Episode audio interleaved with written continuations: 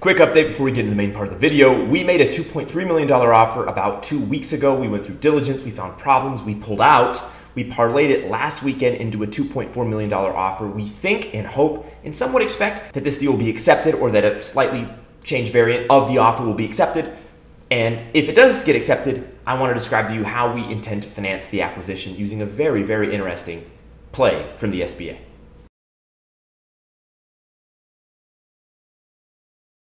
Hey, it's Jason Rogers here, and in this video I quickly want to talk about how we intend to procure about 85% leverage on a 25-year AM to procure both a business and its real estate.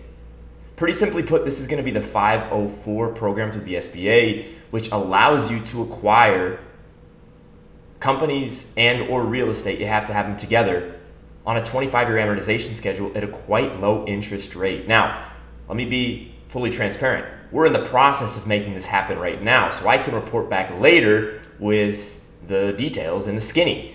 But at the very minute, we do fully intend to lock in a 25 year AM to buy a business with its real estate. And for those of you who know finance, you know that a 25 year amortization schedule is just very difficult to procure if you're working with traditional commercial lenders or if you're working really with any other lender. But because this is an SBA program with the government behind it, they are able to do things that otherwise you would not be able to procure on the open financial market, at least if you don't have a ton of net worth and a lot of bargaining chips, right? This is not advice for someone who has $46 million in net worth you're probably not watching this video if you have $46 million worth of net worth. And look, I don't have $46 million of net worth. And that's the point. That's why this is powerful because for, let's just say, individuals with a slightly more normal financial background, this is very, very cheap capital that you can use with high leverage to acquire businesses and real estate. And especially when you structure the deal at two to three times EBIT, two to three times earnings before interest and taxes, it really makes this thing work. Now, here's the key you need the real estate to be more valuable than the business acquisition. This is a mandatory piece of structuring the finance to be able to procure this 25 year AM. If you're familiar with the SBA 7A program, you know that traditional business acquisitions are put on a 10 year fully amortizing note.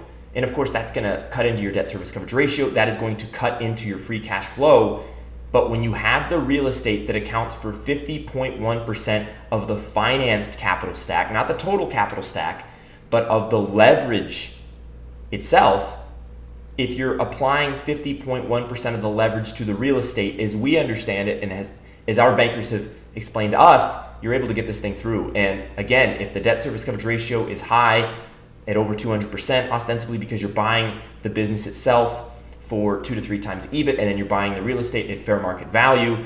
What you really have now is a collateralizable asset that really makes this thing no problem to get financed. Because here's the other thing about the SBA the SBA gets a 75% insurance policy for all intents and purposes. They wouldn't deem it as an insurance policy, but that's essentially what it is. The SBA, the government, I should just say, to be blunt, backs 75% of SBA proceeds. So the commercial lender you work with that's working through the SBA, they're backed for 75% of the money they put into the marketplace. That means they really only have 25% of their debt that's needing another form of collateralization. And so when you then throw in real estate to a business acquisition, and if that real estate happens to be of a higher total value than the leverage you're using to buy the business, then you have a wonderful position wherein the government's going to back 75% of the finance, and then the real estate is already collateralizing ostensibly 50% of the leverage. And so you have well over 100% collateralization of the, the finance that you're seeking, which means any lender that can't give you this kind of finance, well, really, it's usually then going to be a reason looking at you, the, the procurer of the finance. But I mean, realistically, as long as you can speak intelligently, as long as you have a strong business plan, as long as the business looks primed to be successful, this should be no problem to get financed because the SBA ensures that the lender that's providing you this finance is totally collateralized with their 75% guarantee combined with the real estate. So again, really then it just becomes a free cash flow question, right? The, the, the loan is collateralized. And really, let's talk about finance for a second. I mean, in my estimation, you disagree, share in the comments below if you disagree, but there's really only two things lenders are ever looking for collateral and cash flow. And that's it. I mean, what else is there? There's collateral, hard assets that they can, they being the bank, can liquidate if things go wrong, which of course no lender ever wants, but they have to prepare for the worst. And then there's cash flow.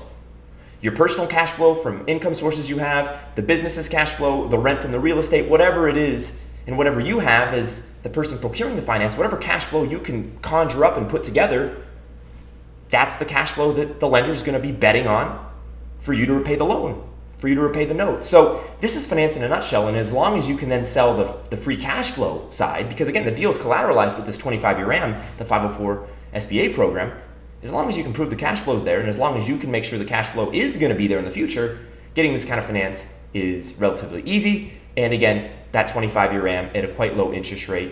We're looking at maybe three and a half to four percent is what we expect. We hope. I mean, we'd be very happy if we'd be able to procure real estate and a business at four percent or lower. That would be lovely finance for us. And it really, when you're using 85 or 90 percent of the capital stack on a 25 year AM at four percent, you see what you can do for yourself. So again, we're very excited and we really recommend for you if you're out there looking to buy businesses, small businesses combined with real estate, you consider this strategy. And if you're an investor that doesn't want to do all the hard work of picking up the phone and making all these outbound calls to find deals, well, you can also invest with us. With that, I'll let you go. You have a great afternoon or a great day. Take care.